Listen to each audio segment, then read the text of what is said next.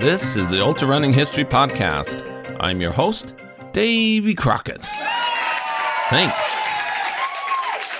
Thanks for coming again. This is episode 140. In this episode, you will be learning a little bit more about your host. That's me. Recently, I went to the large podcasting conference of the year, and they encouraged us to do an episode about ourselves to try to connect a bit more with our audiences. Recently, I went on the Ultra Running Guys podcast with Jeremy Reynolds and Jeff Winchester. This will be a slimmed down version of their interview with me. Their excellent podcast has also been doing a series interviewing race directors of some of the classic ultras. Now for my interview with them.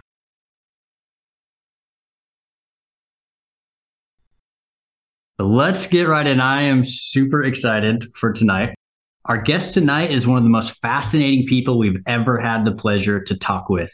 So, as a runner, he has over 150 ultras under his belt, and he was the 15th person to complete 100 100 milers. So, this guy has spent some time on the trails. A few. Yeah, just a few. But his running is just the tip of the iceberg. So, listen close. He's also the director of the American Ultra Running Hall of Fame, which I'll be honest, until just recently I didn't know existed. He's the race director of the Pony Express Trail 50 and 100 milers in Utah. He's the author of multiple books, including his most recent, which is the Grand Canyon Rim to Rim History. We'll talk about that tonight. And probably most notably, and as soon as he talks, if you listen, you'll recognize it, the host of the Ultra Running History podcast. And with that, Davy Crockett, welcome to the show. Oh, it's great to be with you guys. Thanks for having me. We'd be missing if we didn't kind of start with your personal running history. You sent us some information, started running in your mid 40s in 2004. You specialize in the 100 mile distances, which is, we've already said you were the 15th person to do 100 of those. You did that in 2018. So we did the math. That's an average of over 700s a year to get those first 100. Why? like really why? That's a good question. How i got started was really a midlife crisis. I was overweight feeling old probably 230 pounds very slow and thought this is it. The couch is the best i can do. But i would backpack with a group of friends every year. I would try to get in shape for those backpack trips about two weeks before. I'd run up and down my street and of course, that doesn't work very well. I would always be the slowest. And something happened in 2002. I decided to climb the most popular mountain here in Utah, which is Mount Timpanogos. And I did that to get in shape. It took me 10 hour round trip uh, to do it. And uh, college students were making fun of me, how slow I was going. They called me the tortoise because I just kept going. I didn't take rests, uh, but it was really slow. And I was very offended by that, and and that's good. Uh, I went on my backpack trip in the Wind Rivers in Wyoming and did pretty good. And I came back that next weekend and decided to go right up that mountain again. And I was stunned that I could do it in about half the time. So something clicked in my mind. I said, I, I need to get in shape. So my path is not traditional. I didn't do marathons. I didn't do 5Ks. I did fast packing, long distance hiking. I had no idea that ultra running existed. It took me a couple years to find it. And then finally signed up for my first race in 2004. But a hundred hundred milers. you still well, haven't told me why.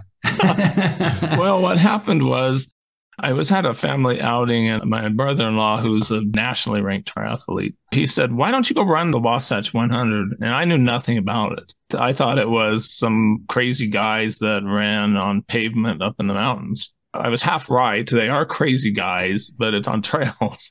And I was so naive. I contacted the race director, said, Hey, could I uh, sign up? Of course you can't. You know, there was a lottery and or, or whatever. He said, go try the Bear 100 in Idaho. It was in Idaho at the time. So I signed up for that, but I'd never run a 50K or a 50 miler before when I signed up.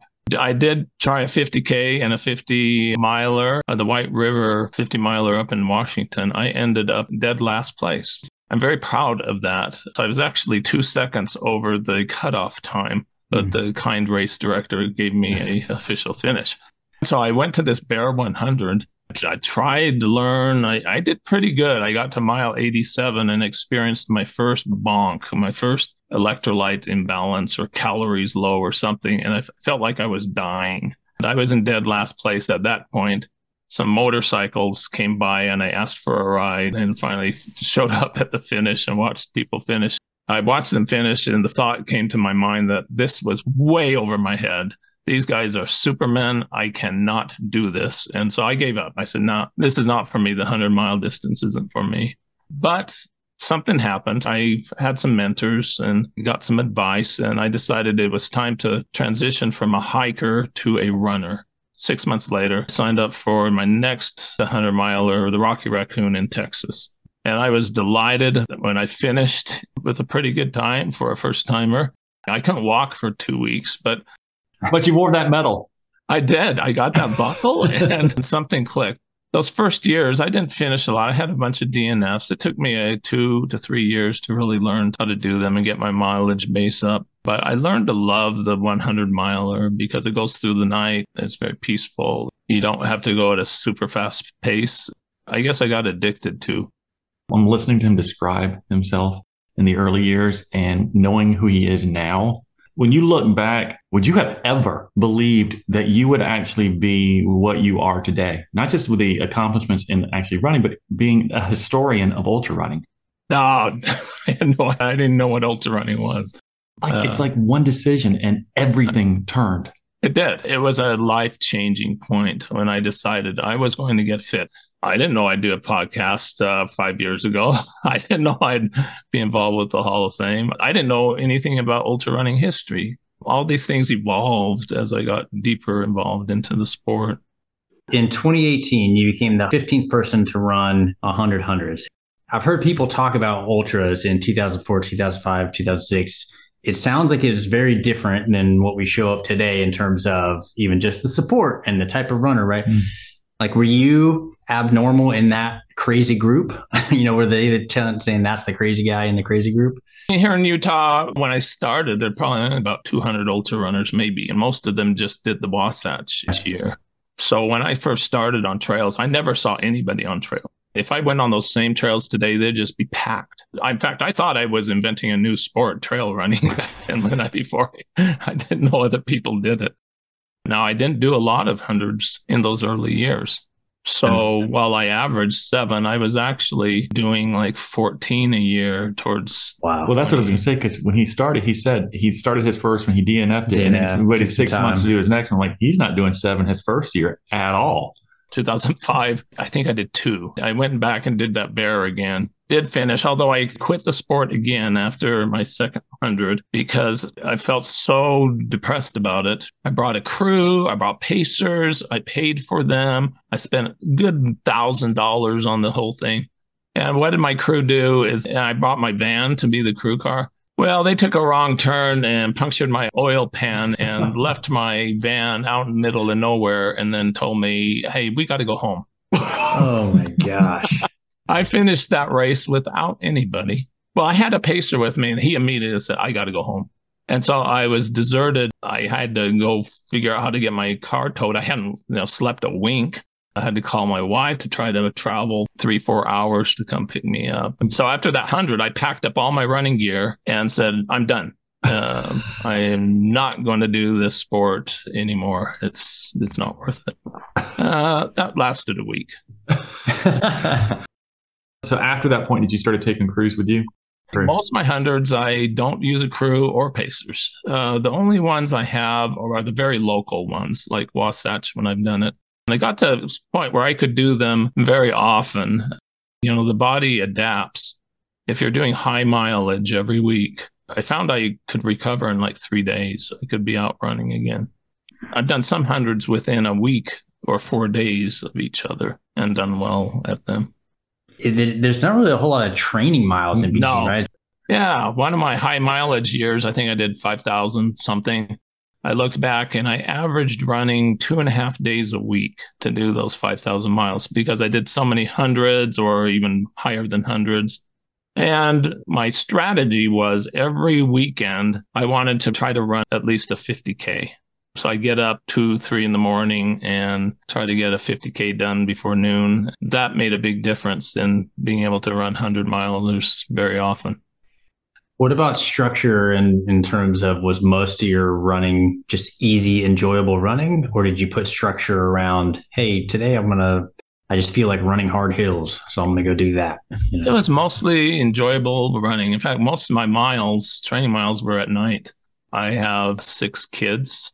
They hadn't all left the house yet. And I wanted to be very careful about my life balance there. If I could get my training done before my wife noticed, that was good. And yeah. so I learned to go without much sleep, four hours or something, get up very early in the morning and go for runs and go do things. But I mean, at times I would try to do some speed work.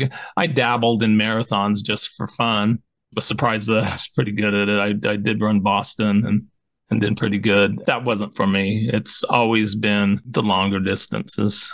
Trails were it at first, but then I learned that I was actually really good at those fixed time loop races. And I started winning some of those. That was later on, about 2010. We've got a lot of people that are probably targeting their first 100 mile race either in the near future or, you know, it's off in the distance.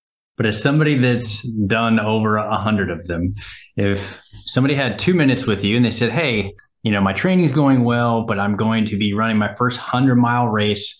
What are the top one, two, three things that you would say? You know, for me, one problem I got into is yeah, I would get into races early on and kind of stay with the back of the pack. What I learned pretty quickly is if I stay with the back of the pack, I lower my speed to their speed. Before you know it, you're chasing cutoffs and have all that stress behind you. So a lot of people say, well, don't start out fast. Uh, go at an even pace. Well, yeah, you can do that. But I would say most of my hundreds, I started out fast. When I felt good, I banked some miles and got ahead of those cutoffs so I didn't have the stress. But so that's my way. That's not not the best way. Others will say, no, take it easy, go slow. I think the most important thing is concentrate on your fueling, your electrolytes, your calories. If you keep those all in balance, it'll make a big difference, especially later at night. I finally got to a point where I wouldn't be DNFing. I think I had a string of about 30 some hundreds without a DNF. It's so mental. It's figuring out when you really should stop. Things go bad during a 100. They always do. They do for all of us. So it's learning how to get through those difficulties, taking a rest or eating something different, changing your fluids and I finally made a rule is I'm not going to stop unless I am truly injured or the cutoffs get me. And once I had that attitude, I found out that I could finish. That also became bad 100 when I ran on a terrible stress fracture uh, the whole way to get that 500 mile jacket for finishing the race five times. And I did but I had to take a wheelchair at the airport and then I couldn't run for six months. So you got to be wise and. But know. you got the jacket. I did. I so when he says, you know, stop only if you have an injury, but not unless there's, there's a jacket. jacket. Unless there's a jacket. right. right. So when you go into a race, what's your general plan for how you're attacking nutrition? 400's usually the first 50, I stay with fluids most of the time. Although at an aid station, I might peanut butter jelly sandwich or something like that. For most of my races, I would actually use uh, diluted Ensure. I always have run with handhelds. If I have to suck on something hard, I end up dehydrated. So I'm always sipping as I go along the way with my handhelds.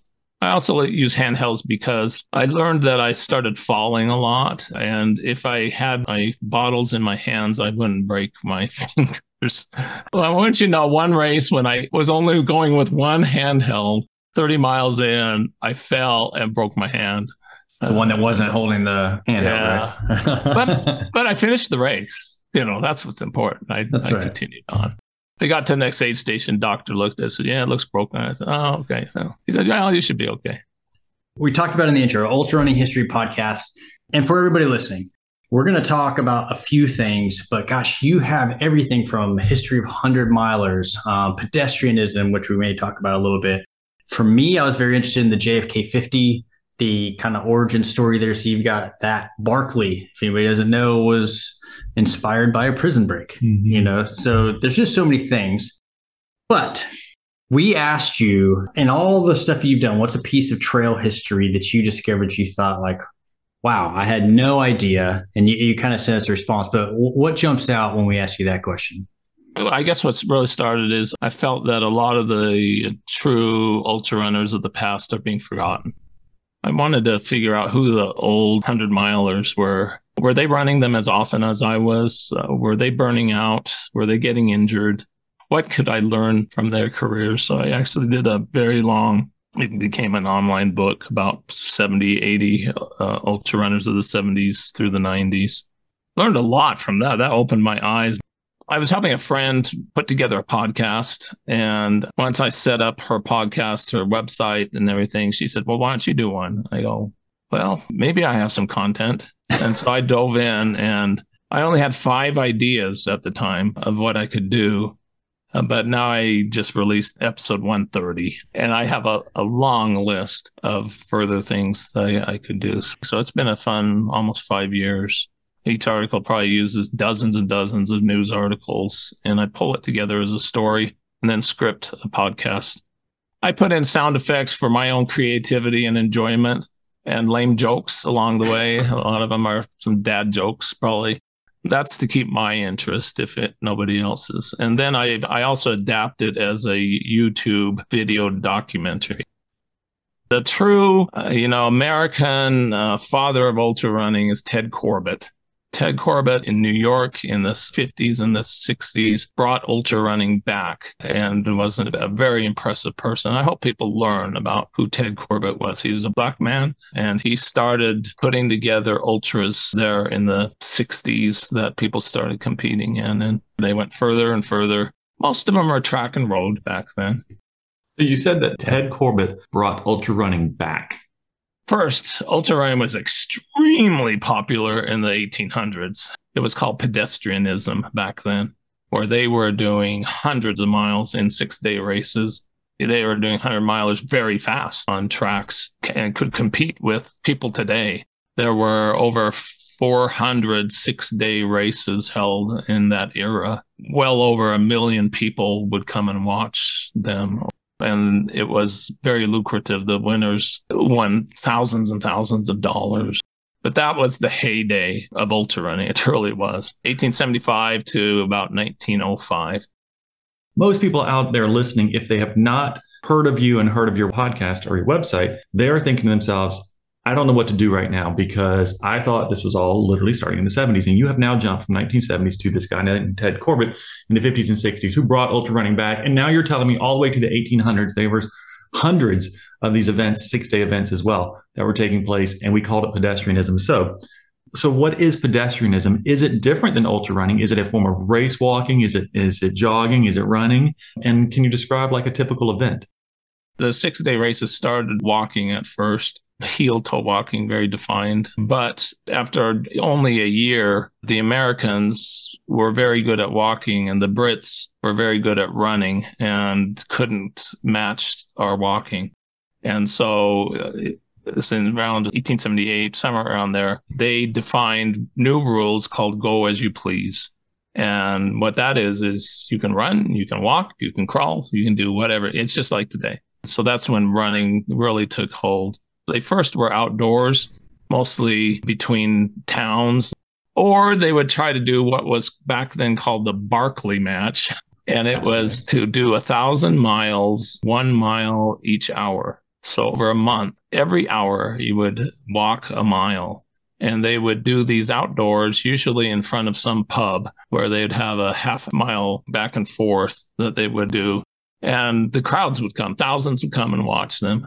And so it's kind of like the last man standing. So it's like a mini backyard. Mm-hmm. Yeah, very very similar, and that was big in the early 1800s.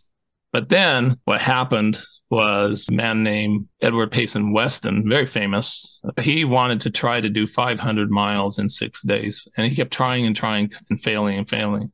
And finally, P.T. Barnum, the circus guy, he decided he would bring Weston and others into his big circus tent in New York City and bring it indoors. Attendees paid 25 cents a day and come and watch these guys walk or run in circles for hours and hours for six days, day and night. And he was brilliant. It caught on. It became the most popular spectator sport in America for a good number of years for one six day race, you could have 40 to 50,000 people who would come and watch these things in Madison Square Garden. But finally, different cities decided to pass laws against them for various reasons. They thought low lives were involved, corruption was involved because uh, wagering, it was all about wagering. And so people were being bribed and throwing races. And so there's a lot of reasons that it petered out in the early 1900s that era ultra kind of faded out after a while. In the 20s, 1920s, there was the race across America for two years in the news every day. And the best ultra runners in the world came and participated in that from Los Angeles to New York and then the other direction too. But then what happened was the Great Depression and World War II. And people didn't have the money to put on these races. Most of these ultra runners back then were professionals they tried and tried to find events, but they dried up. So it was after the war that Ted Corbett, I said, brought it back for America. So you said 40 to 50,000 people would come watch this. It was a spectator sport, the number one spectator sport in the 1800s, you think, in the early 1900s. If I think in terms of a spectator sport, obviously we have a lot of forms of entertainment today that kind of keep our attention and distract us, yes. right? Versus what they had back then, I imagine. What in the world would have been so entertaining for a spectator to watch this? They wanted to see them crash and burn. Literally, they really did. They they would say after the third day, the runners would go what they called cranky. And the sleep deprivation would take hold, the, the exhaustion would take hold, and they would start hallucinating like crazy and doing bizarre, really bizarre things out on that track it was fascinating to them. But wagering, again, wagering, they would wager on their favorite runner, and that would just like football today and uh, the wagering of all that gets your interest. Or March Madness, why is that so popular? It's all our brackets. Right. It's the same same kind of thing. So back then, it was their reality show they would get in fistfights. It was almost like hockey at times. The runners would use certain race tactics that would bother the other runners, and a runner would pass another, and they'd sock them in the face. You know. I mean, I just imagine like after day three, the crowd starts to swell, gets more and more yeah, people yeah. trying to get in. Like, let's go! It's getting oh, crazy yeah. in there. The, the six days, so the last day, a lot of times, boy, they would pack those things. But not only running, but they would have sideshows. So they'd always have bands playing. They would have billiards in the middle of the track to play pool. They would have uh, target shooting, all sorts of other events. They would have these long beer bars over 100 feet long with like 50 bartenders. And, and so a lot of it was about getting drunk and um, but also in Madison Square Garden, it was all about cigar smoking. Uh, the place would be filled so much with smoke that you couldn't even see the other side of the arena because it was so full of this smoke. So they they really ran into some weird. I mean, I wish I could go back in time and watch one of these events. But what was fascinating is they were so popular that the New York Times, almost a full page, would be all the details about one of these races. When you started talking about the distances that were being run in the six mile races and the world records for like the 100 mile distances, it was like, hold on. There's not as much of a disparity between what was being done back then to what's being done now. And I just would have assumed with all the technological advances and, you know, hey, we've got this thing and we've really come far. And I realized they were running just over 13 hour 100 miles then we haven't made that right. much of a stride, right? And I think we were looking at it this morning. The six day record from like the early 1900s was like 620 something. And I think today it's 640. So either way, it's about a 20 something mile difference. And I thought, oh my gosh, I was shocked by it. And I think yeah. most people would be to, to realize just how far these people were pushing themselves conditions were definitely different. I mean, they were running in leather shoes. They were fueling on a lot of tea and beef mutton. Drugs were involved there too. A lot of stimulants. Even with that era, when you read books about it, you come away thinking, oh, there are a couple dozen of these races. And so I very carefully went through thousands of newspaper articles to figure out how many of these races are. And I say about 400 of these six day races were held during that era, which is staggering how, how many there were.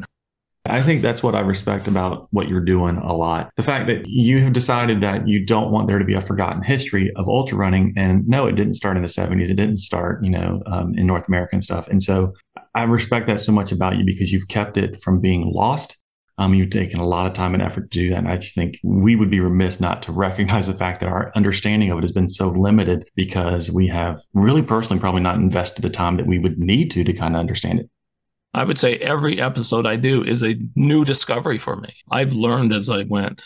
That's what's fun to me is the discovery, piecing a story together, telling it, and feeling good about it. We're going to talk about the book for the Grand Canyon rim to rim history. You told us that many of your miles have been logged in the Grand Canyon. It's one of your favorite places to run. Tell us kind of what made you write this book, Who'd you have in mind when you wrote it? Let's let's dive into the book real quick. The audience that I have is runners or hikers who want to go across the Grand Canyon and back. When I started, I think my first time I went to the Grand Canyon was in 2005. Just fell in love with it. I just I couldn't believe it. And at the time, I think I only saw three others that day that were doing the same thing. But now, the last time I did it, I would say I saw five to 600 doing rim to rims. It was like a crowded freeway that day. And so what's happened over the years, it's popular, but so many people are kind of abusing the trails and not respecting the canyon. Some of the backpackers don't like us because we're rude. We run by them and make them stop. And people are running by things they have no idea. They have no idea how these trails were created. They have no idea who sacrificed even lives. There have been people who have died that were creating these trails for us. And so there's a rich history in that inner canyon of the bridges, the water pipeline, everything that was there. They were doing crossings, you know, as early as in 1900. And it's just fascinating to read the accounts that were left in these newspapers again of people who would do it way back then and would see the same things that we see today and have a deep appreciation for it. So the book is full of stories it's just things that I've discovered and found that are just fun to read about. I had a great time putting it together. Yeah, I have a friend who's going to be doing Rim to Rim. I think it's this September. And I've recommended the book because I, I think um, he and his wife are approaching it as if, well, you know, it's the Grand Canyon. It's always been yeah. there. It's a trail that's always there. I'm like, maybe there's more to the story there's of the fact that it's always been there than you know. And so um, I appreciate that's the idea. Together. Mm-hmm. Yeah, because uh, some people treat it kind of like Disneyland. You know, it's an attraction. right. Let's go to the Disneyland and run across it. No, there's so much history, not only from Europeans, but also the Native Americans. Hopefully, now, if they've read the book, as they go along the way, they'll remember, oh, yes, this is where this happened. This is where the plane back in the 1920s landed down in the inner canyon as a stunt. All these funny things that happen. This is where a guy rode his bicycle across, and all, all these things that happen that I've I've uncovered and found about. You see these buried pipelines along the way. Most people, oh, there's a pipe there. They don't understand mm-hmm. why it's there and how important it is. That the south rim has no water. There's no wells there. The water goes down into the ground and falls into the canyon years before they had to bring in water by train for the people that were living there. So they had to create this pipeline from the north rim, or a little deep in the canyon on the north side, up to the south rim.